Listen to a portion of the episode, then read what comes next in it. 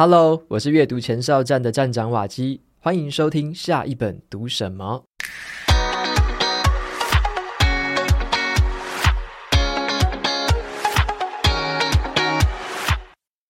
不完美的活出自己的生命，胜过于完美的模仿他人。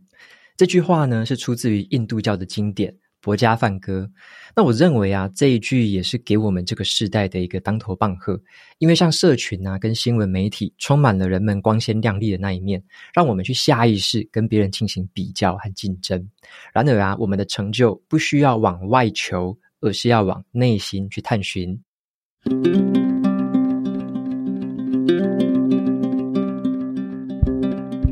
本集节目是由生鲜时书赞助播出。如何在这个热闹又嘈杂的世界被听见、被看见呢？如果你不想抛头露面、搔首弄姿的话，还有什么办法呢？对于我们一般人而言，文字就是我们的超能力，是写作让我把阅读吸收的知识转化成文章，是写作让我再把这个文章转换成小段的金句贴文，是写作让我把绕口的文字改成通畅的口语稿。我将写作当成是一个支点，杠杆撑起更大的影响力。那只要谈到写作，就一定会想到豹文教练欧阳立中老师。一直以来啊，我从他身上学到了很多关于阅读和写作的方法。他在去年推出过一堂线上课程，叫做豹文写作课，更是叫好又叫座哦。总共三千五百名学员报名上课，课程里面就教了写作的定位方法、吸睛的诀窍。万用的结构，还有让人一看就会分享的这个定锚金句。那今年呢，这堂课程推出了加值不加价的服务，从八月底到十月底，它会播出四场的豹文力 Level Up 直播讲座，教我们撰写高互动的短贴文，打动人心的产品业配文，邀请了神秘嘉宾的一个分享会，还有会解答学员的这个疑难杂症的课程小百科。如果你原本就是课程学员哦，你等于是免费享有这四场的加值讲座。如果你还没有购买这堂课，趁现在购买的话，会有八八折的优惠。等到十月底这些讲座全部上架之后，就会调涨回原价了。在八月二十二号之前结账，输入折扣码二 Waki 两百，现折两百元。有兴趣的朋友，欢迎前往节目资讯栏参考看看哦。今天要分享的这本书呢，就叫做《人生最大的成就就是成为你自己》。我读的是电子版的。那这本书的这个作者，他是一位艺人，叫做曾宝仪。那在我自己年轻的时候，我就看过很多他主持的节目，以及听过很多他唱的歌。我以前对他的印象啊，一直停留在艺人的身份。可是透过这本书里面，他却展现了更多不同的面相。他在书里面谈到说，自己在事业有成、名利双收的时候，内心却感受到深深的这个空虚。也经过了跌跌撞撞之后，最后呢，才找到这个内心的平静和幸福的这个过程。那这本书呢，读起来的感觉啦，就有点像是一本自传。然后可能是呢，我们就可以从他的这个故事里面去学到很多宝贵的智慧。像是啊，他就分享了如何去倾听了内心的声音，如何反思情绪的来源，还有如何探索我到底是谁等等的这些问题。那他希望我们说，可以静下心来探索自己的内在世界，摆脱社会的束缚，还有自我迷惘。透过这些内在的寻求跟改变，我们都能够迎接这个更丰富跟更美好的人生。那前阵子啊，我也很幸运的啦，就是受邀到宝仪姐她的这个 podcast 的节目，叫做曾宝仪的人生藏宝图。在节目上啊，我就跟她聊我们彼此写过的书哦。那以前呢，在这个采访之前呢，啊，我就会先把这个书看完了，所以我就把这本书完整的先读过一次，然后做了很多重点摘录。我觉得这本书就是一本，它透过了自身的经验，让我们更懂得如何探索人生意义的这个藏宝图。看完这本书之后啊，我们会真的明白哦，真正的成就不是社会规定的成功标准，而是呢，寻找并且接受真正的自我。那在今天的节目里面，我就来跟大家分享三个书里面让我很有收获的地方。首先，我们来谈谈第一个，阅读的意义到底是什么？在我读完这本书之后啊，我才发现宝仪姐她除了这个主持人、歌手、演员、作家等这些身份之外，他还有一个我们两个共同有的身份哦，我们都是喜欢阅读的人。好，特别是他在这本书里面分享了很多很多关于阅读带给他的收获。只是啊，我们两个读的书籍种类哦，就非常的不同。那他在他自己的节目里面一开始就问了我一个问题，他说：“诶，瓦基啊，对你来说，阅读的意义是什么？”那我自己的回答是这样子的，我就说，对我而言呢，阅读就是促进自我成长的一个方法，然后是帮我打开人生视野的工具。所以我自己读了很多的，像是方法论的，像是工具类型的，还有理论类型的一些书。那么对于宝仪姐来说，她心里面定义的阅读的意义到底是什么呢？好，那她在这本书里面哦，其实就分享到。原本呢、啊，他人生的重心之一是他最挚爱的爷爷，但是啊，在他爷爷过世之后的那段时间里面，他就顿时失去了心灵的依靠。那那一个时候呢，也是他人生的重大转折的这个地方。我就摘录了一段哦，他在书里面写下的一段很深刻的体悟。好，他这么说的：在那段时间呢，我也读了大量的身心灵的书籍，从中我明白到。这个世界原来还有另外一种选择，人生还可以有其他的可能。原来啊，人生并不是由排行榜所决定的，不是老师从课本里面教给我的，也不是由成绩单，不是由父母的期望，由银行的存款去定义的。原来这个世界还可以有别的选择。所以呢，透过阅读，他就发现了人生的不同可能性。也明白到说，我们自己是可以做出选择的那个人。我们除了沉溺于这个痛苦之外，我们还可以学会去缅怀。我们除了遗憾自己的失去，还可以庆幸自己有所获得。从他的这段人生转折当中啊，我们会发现哦，人生的困惑啊和痛苦常常是无法避免的。可是呢，要快乐或者说你的心态是可以自己选择的。我们的选项可能会被拿走，可是我们做选择的能力则不会被拿走。我们永远都有选择的自由。所以对于宝仪姐来说，阅读就是让我们知道说自己可以有其他很多的选择。那再来分享第二个重点哦，我们能够为别人做些什么呢？像是宝仪姐给我的印象啊，就是脑筋转得很快的人，她的思想啊跟谈吐都非常的灵活。那在书里面呢，她也分享了自己在年轻的时候的一个小故事。某一次啊，她到这个印度去旅游的时候，她刚好有一个很难得的机会，跟藏传佛教的大宝法王来对谈。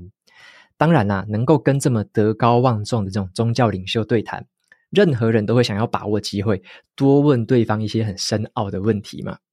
那最后啊，他就用了一个主持人的一点小聪明，他就抛出了一个有点暧昧模糊的问题哦。他就这么问，他说：“既然我认识了你，那我能够为你做些什么呢？”他承认啊，当时他问这个问题是有一点点小心机哦，刻意丢出这个听起来很高明的问题。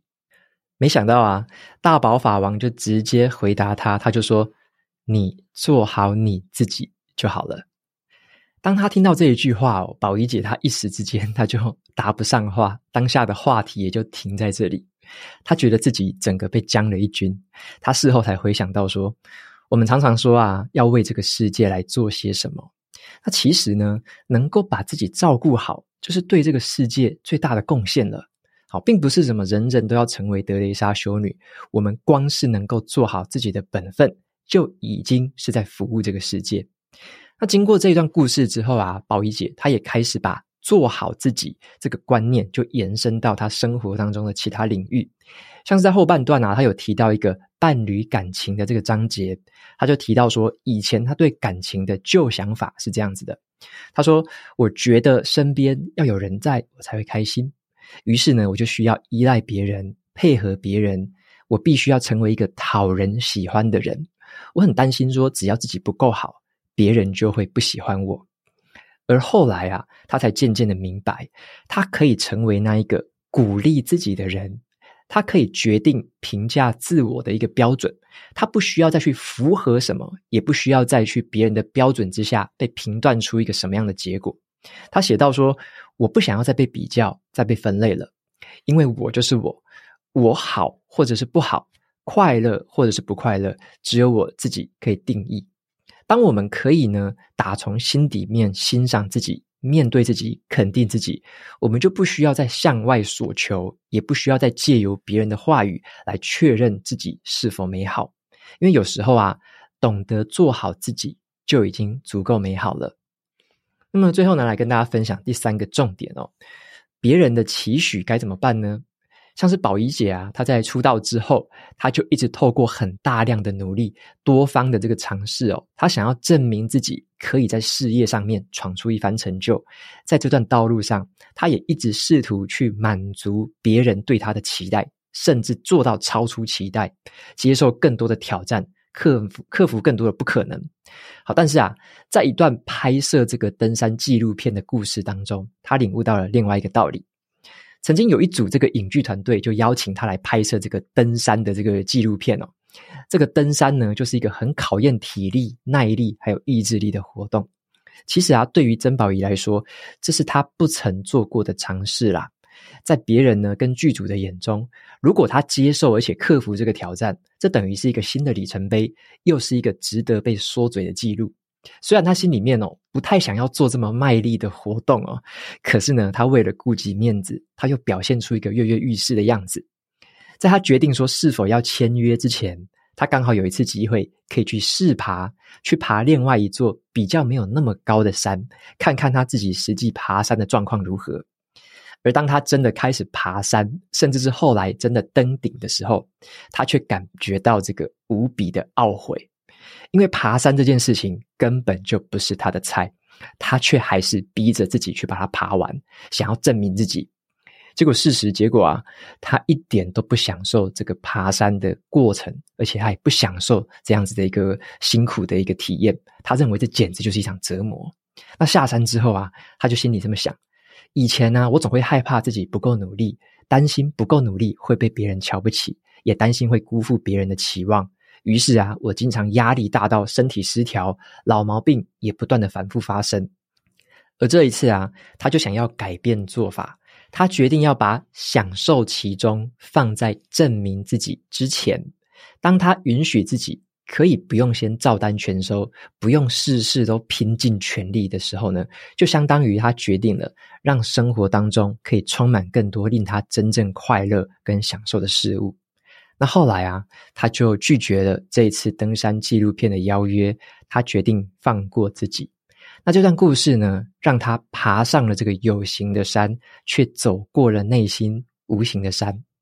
他在书里面哦，就这么写了这句话。他说：“当我啊，学会舍下了那一些不适合我的，也学会适时的耸耸肩，不要把每一件事情都揽在身上。”换句话说，我感受到了前所未有的自由，做自己的自由。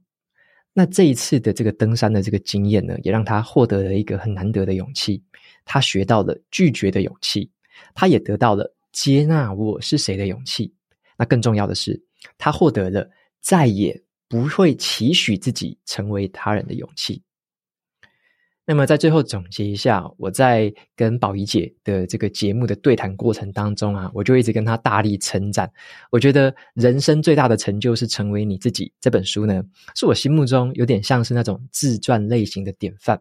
因为书里面呢，每一个章节的开头都是宝仪姐她先讲述她的个人的真实故事，让我们读者可以先沉浸在这个故事里面。在章节的中间，还有一些转折处，他才会娓娓的道来这段故事带给他的启发跟感触是什么。这种方法啊，就不会流于就是那种很说教的感觉，而是让我们透过他的视角去体会一些我们可能早已经遗忘或者是忽略的道理。那这本书呢，会让我们明白，生命就是一场去无存菁的旅程，也是一场逐渐成为自己的旅行。这边呢，也摘录一句书中我很喜欢的一段话。宝仪姐她说：“我总是从什么不是什么，看见了什么是什么。我从什么不是爱，慢慢明白了什么是爱，也从什么东西不是我，逐渐厘清了什么是我。那这几年呢，发生在我身上很大的学习，就是不断的和所有不是我的那些事物告别。”只要我不再背负着这一些不是我的事物，我就能够更加的和自己靠近，我就能成为一个更加自由的我。所以总结来说，成为自己就好像是一份礼物。这份礼物不是说突然就会从天而降的什么奇迹哦，而是透过我们人生一点一滴的累积，才有可能慢慢的获得的一种明白。我们要找出那一些不是我的事物，果断的移除它；我们要找出那一些是我的这个事物，来勇敢的追寻。接下来呢，分享一些 Apple Podcast 上面的听众留言。第一位听众叫做静文。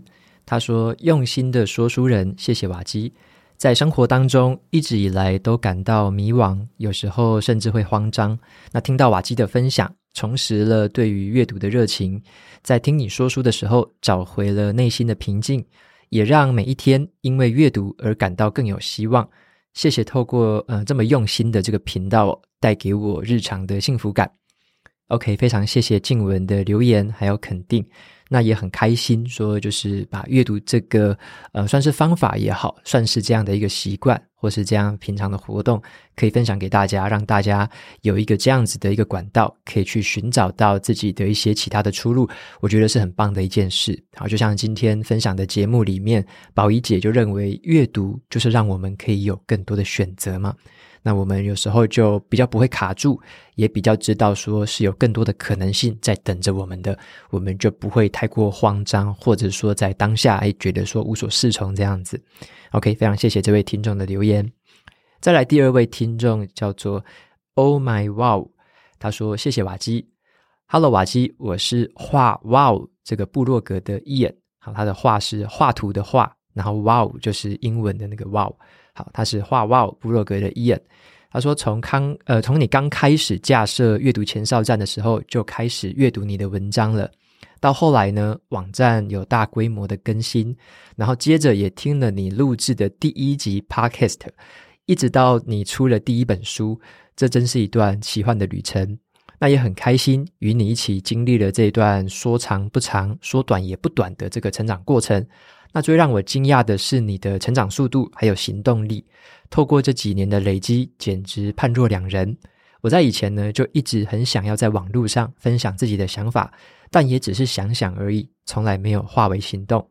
那么瓦基持续的产出的内容也激励了我，让我也开始创作，分享想法，分享学习、阅读、写作。如今呢，我也持续的经营，而且也真的帮助到了许多人，让我体会到了分享的美好，悦耳动听的说书，读书心得的精华，前所未有的文章，少年老成的分享，站长努力的模样。好，真的很感谢你的分享，也希望继续带给我们更多的惊喜。OK，最后我分享的那一段，他刚好把“阅读前哨站”这五个字的第一个字。拿来造句，好，造了这五段话，非常的有趣哦，我觉得蛮好玩的，可能也会把它分享到 Facebook 上，让大家参考一下这样的一个算是开头哦，长头文的这种感觉。好，那非常谢谢艺人的分享。